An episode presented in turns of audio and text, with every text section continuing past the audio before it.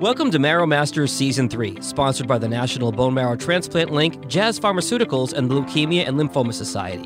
The National Bone Marrow Transplant Link, established in 1992, strives to help patients, caregivers, and families cope with the psychosocial challenges of bone marrow stem cell transplant from diagnosis through survivorship. This season of Marrow Masters focuses on the patient perspective and many needs regarding bone marrow and stem cell transplant. Here is your host, Executive Director of the NBMT Link, Peggy Burkhardt. Welcome to Marrow Masters Patient Podcast Series, Season 3. Today we have Roy Proctor of Oregon with us.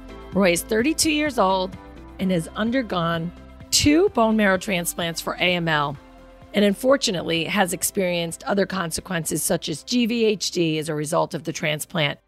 Roy was only 19 years old in 2007 when he had his first transplant. Then he was 23 in 2011, having a second transplant. It's a lot.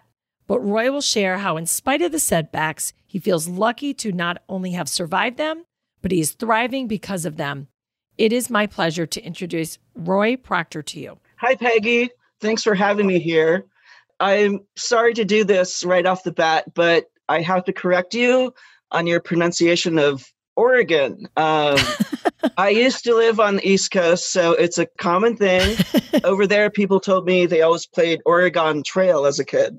So it was a great way to, you know, meet people and tell them they're wrong right off the bat. So pleasure to be here. I love it, Roy. Yep, I'm from the East Coast and I'm from Long Island, and my kids have a lot of fun with me the way I say certain words. So forgive me. All right, let's talk. Please share your story with us today. When I was 12, I went into the just general practitioner. I had allergies back then uh, seasonal allergies. So we went to get some medication for it, and the doctor thought I looked pale, so ordered a CBC, and everything came back as aplastic anemia. So all my blood counts were very low, and we didn't really know why I wasn't sick. So you know, doctors do what they do; they troubleshoot and they test theories, and we ended up a few months later having the diagnosis of a really rare congenital disease called Fanconi's anemia, or FA for short. So, what that always leads to generally is bone marrow failure. Uh, that's AML. Okay. Uh, it develops into. So, we didn't go to transplant right away. As you say, I, I wasn't until I was 19. But what we did do was monitor my marrow through bone marrow biopsies every few months up until I was 18 to check the progression of chimerism into AML. So I spent my childhood in the hospital quite a bit. I had a lot of practice with getting sick because of the low immune system. So when it came time for transplant at 18, I was, you know, somewhat prepared for it. Uh, to be honest, I think it actually kind of helped in a lot of ways, you know, being a friend of the hospital, so to speak. But when I was 19, it progressed into AML, and we had been, you know, searching for years for transplant centers because FA complicates the transplant process. And we settled on New York at Memorial Sloan Kettering. And so I had my first BMT there at 19. I actually have fond memories of it. I think I grew up in a very small rural Oregon town, 1,200 people, and it was stifling you know, I think I would have felt that way anyway, just because of my personality. Yep. But I think having, you know, a disease in a small town like that was very you know, stifling as well. It pigeonholed me in, and I just was excited to get out, to be in Manhattan, and to be anonymous, really. So, fun memories of it. It went well, so we thought. And we monitored, you know, like everyone else, like every year for changes. And when I was 23, I, I noticed this rash in my arms. It was symmetrical and it was little tiny red dots, and it just frightened me because it looked like acute GVHD. So I convinced my doctors in Portland to do a bone marrow biopsy, and we did. Got the results back. What do you know? The AML's back. Um, so we planned to do the second transplant, and I chose to have it done in Portland. I wanted to do a different protocol so the transplant works, but because it was a different protocol, I developed graft versus host disease, and unfortunately, it became a real problem. I dealt with it probably for seven years, which is an easy thing for me to say now, but it was just never ending, you know, in the midst of it. Unfortunately, it, it abated for whatever reason. We really don't know why. In 2017, and I was able to get back to life and whatnot. Um, I've had a few secondary cancers from BMT, the squamous cell carcinomas. The first two were pretty easy surgeries. The third, I did treatment this past summer. It was chemo and radiation, but you know, I have to be honest, it was a cakewalk. Um, I only had a bone marrow transplant, you know, to kind of compare it to and to anticipate as far as what is it like to get cancer. Sure. So I was pretty surprised and uh, happily surprised to find out that the targeted chemo and radiation wasn't all that too much to deal with. So I survived. I'm here. I think I've learned things along the way because of these obstacles. I've lost things, certainly, but, you know, I've gained things. I look forward to chatting about it. Roy, that's such a great way to put it. I know that you've talked to me about controlling what you can control and letting go of what you can't. Can you elaborate on this a little bit for us? Sure. So this was kind of this uh, theory I, I came up with about how I wanted to approach transplant before my first. So none of my family members matched me, so we had to do the global search for a match, and it took quite some time. Uh, it took you know three to four months, so I had time between you know making the go call, you know we're going to transplant, and actually going to transplant, and I kind of absconded for a week to Hawaii in that time. I didn't really know anything about traveling. I just went. Um, I took a backpack and I went through the Big Island and you know stayed in the jungle for a week. And I had time to really think about things and how I wanted to approach it because I was nervous about transplant. Sure. I'd never had a bone marrow transplant before. It was new and it was scary. What I came to the conclusion of is that you know I don't know if I'm going to live and, and be healthy and well, or if it's not going to work and I'm going to die. And both ideas were really kind of scary to me, um, exciting and scary. It, things would be different afterward, at least. But what I realized is that I really can't control which outcome I arrive at. And, you know, either way, whatever the outcome is, I'm going to be there along for the ride on my way to it. Uh huh. So, what I really wanted to do is say, okay, so I can't control the outcomes. There's so many variables I can't control about transplant, but what I can control was my attitude. So, how did I want to experience this, you know, journey and wherever it might lead? The two things I kept coming back to were thoughts of joy and curiosity. I, I just wanted to have a good time. Um, and I wanted to be social and I wanted to learn new things. I remember thinking, you know, how cool is this that I'm going to find out what it's like to, you know, have chemo and radiation. Like, I'll have this shiny bald head and it'll be like I'm in a secret club, you know, that only cancer people know what it's like to go through this. Okay. And so that's what I mean, you know, more so the curiosity, like kind of just seeing what it feels like, you know, to have a bone marrow transplant and all these new things. Wow, what an open mind you had at that time. Yeah, I was lucky in that way, I think. And I think, you know, I kind of mentioned previously that being sick as a kid and in the hospital quite a bit prepared me for that transplant. At least I had something to kind of compare it to, to anticipate. I could see that. And as you know, we say all the time cancer is not for wimps. I mean, this is tough stuff. And you're a perfect example of that, Roy. I admire your tenacity and your determination to live your life. Oh, thanks. Ah, uh, you're welcome, Roy. I know that you really benefited from therapy, and this is something people sometimes don't want to talk about. It's just so important, and I'd really love to hear more from you about the benefits of finding someone to help you out with all of this. Sure. Yeah. Well, um, first of all, I am never going to be that person who you know walks up to you on the street and tells you a therapy story like oh my therapist told me this. Okay but uh, what i uh, would love to do is tell you how i got into it and how it's helped me. Um, i grew up like i said in a rural oregon town so therapy and psychology in general was very taboo and there was definitely that stigma over it. I remember i think as a kid my parents would like threaten me with therapy. So it was like a bad thing, right? And I don't think that's uncommon. I think unfortunately that's possibly more the, the norm of the behavior. So I first got into it when I was 19 in New York.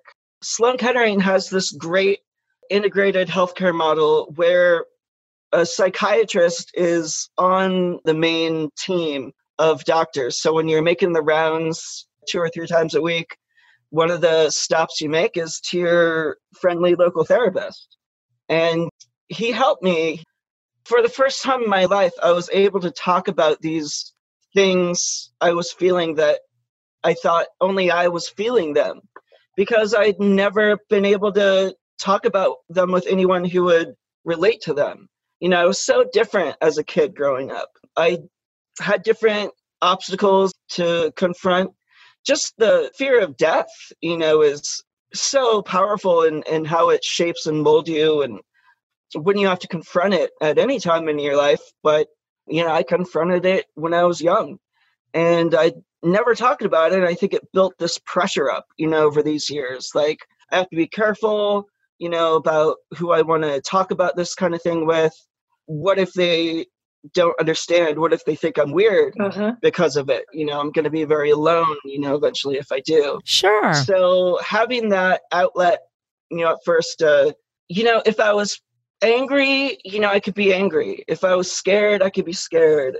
If i had normal teenage angst you know i could have normal teenage angst and talk about boomers and all that. But it relieved pressure on me. And so that was an integral part of my bone marrow transplant experience. And it was something I knew helped me. So after I left, I stuck around with therapy. Um, when I moved back to Portland, I found a therapist that I really connected with. And my little piece of wisdom here is that when you're trying to find a therapist, you should approach it like buying a used car. You know, you should really check under the hood, make sure um, it's not a lemon, and give it a test drive. And if you don't like it, don't be afraid to move on. There's other cars in the world. Good analogy. But I connected with this therapist, and we saw each other once a week, sometimes twice a week.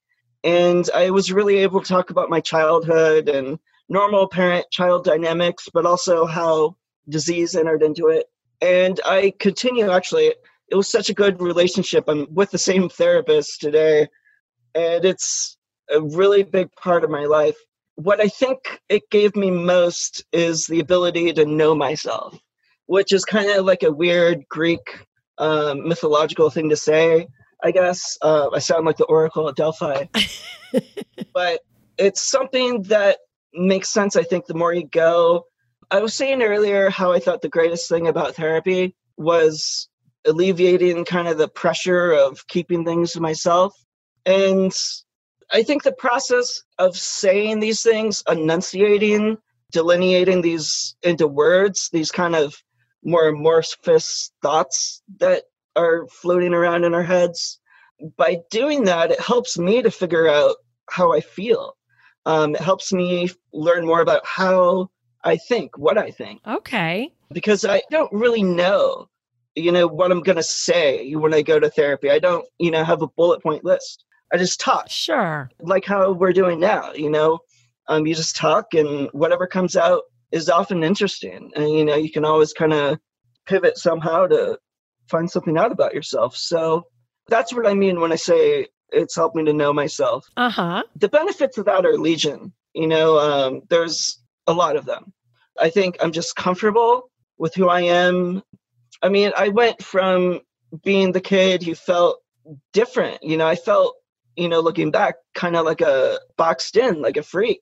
You know, not in a, a terrible, like, you know, let's get the pitchforks, you know, and, and storm the castle kind of freak, but just so different. And it was noticeably how people treated me differently to feeling now, you know, that I own that, you know, I own that I'm different. And it's empowering to me. Good for you, Roy. With your program, a, a little bit, but I'm work with a couple other programs, LLS and Imerman Angels, where I mentor or at least befriend patients going through bone marrow transplant. That's really terrific, Roy. I wanted to ask you a little bit about being a strong self advocate. Okay. Could you briefly share any tips for patients on making sure that they stay strong and they remember to advocate for themselves? I think it's invaluable skill to be able to discuss things with your doctor. Well, I think the first valuable piece of advice I can give is that doctors are human. They're experts in their field specifically, sure, but never assume they're experts uh, anything outside of that field. And I guess the question is how you can not become an expert, but you know, learn to understand the language, you know, they're speaking of their field. If it's, you know, hematology, how do you learn to speak the language, you know, the hematologist sort of thing? When I was in New York, my head doctor there encouraged me to understand all I could, you know, scientifically about the process and to understand what my disease was like or you know why things were happening to me and why they're doing that specific treatment. He gave me i think some literature at first. Uh, doctors often have kind of like easy to digest introduction literature and aside from that you know I, I don't have this you know silver bullet advice. I just i was always very interested in science and that analytical style of thinking. And so i took to it kind of naturally. I just voraciously read about the immune system, the formation of blood, hematopoiesis, and however you get there, maybe if you're not in college or don't have access to that, when I was in New York, I did this great thing where I audited classes, and it's really inexpensive and it's really no pressure because you're not graded.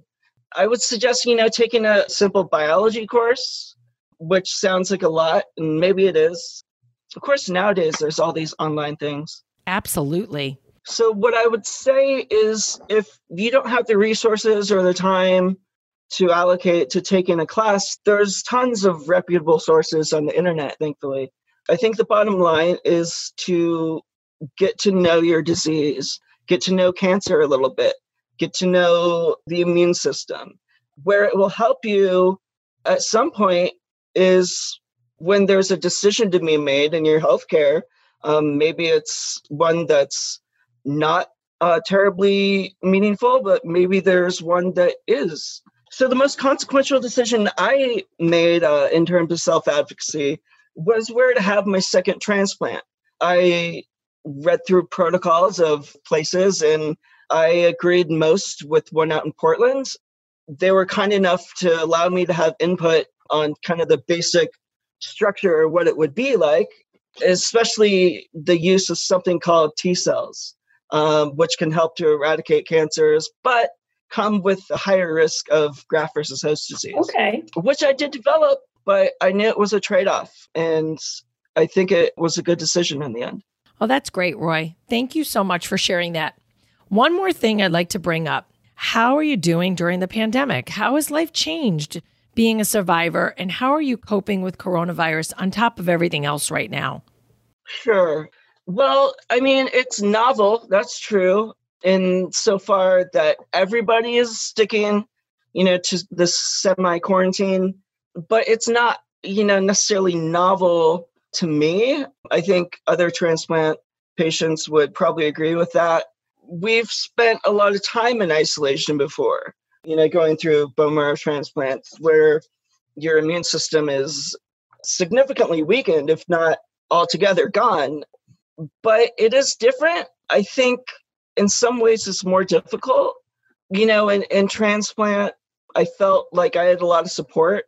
It's that kind of um, the appeal of hospitals to me. It was always that people are there to help me when I'm struggling. I felt safe there. I felt supported. I always remember being close and having great relationships with my nurses. um, and volunteers who came. So, in a way, it's a little more isolating right now than it is in transplant. But I found ways to counter that. You know, basically having, uh, you know, I call them I beers, um, virtual beer conversations Uh-huh. with friends. And so I, um, I've been doing that pretty frequently just to stay socially engaged. Good for you, Roy. Yeah, of course, there's been a lot of Netflix being watched, and I've discovered a good trilogy, something to read. You know, I'm hanging in there. It's just kind of waiting, see what happens. But we're good with waiting, I think, transplant patients. We've done it before. That is so true. You're very resilient. I keep saying we could all learn from our survivors a thing or two about, you know, not being wimps during this whole thing. You know, when it was first kind of starting, I had that terrible Schadenfreude. Like, I got a little kick out of seeing all you. So I call you people normies because you're normal. I thought it was just funny how all you normies were freaking out. And um, it gave me some sort of validation, you know, for my life of medical turmoil. Okay, fair enough. Yeah. Very interesting, Roy. I always enjoy talking with you, and I thank you so much for your perspective today, your wisdom, and your experiences. I'm happy to be, you know, part of it. And I think your organization does great things. I'm happy to be associated with you. Ah, thanks, Roy. You take good care and stay in touch, and we will catch up another time soon. Okay, sounds great. This has been the Marrow Masters podcast. Feel free to share this episode via social media, text, or email. To hear more, subscribe for free to Marrow Masters in your favorite podcast app. To learn more about the resources available to patients and caregivers, check out the National Bone Marrow Transplant link at nbmtlink.org. That's nbmtlink.org, or just tap the link below in the show notes.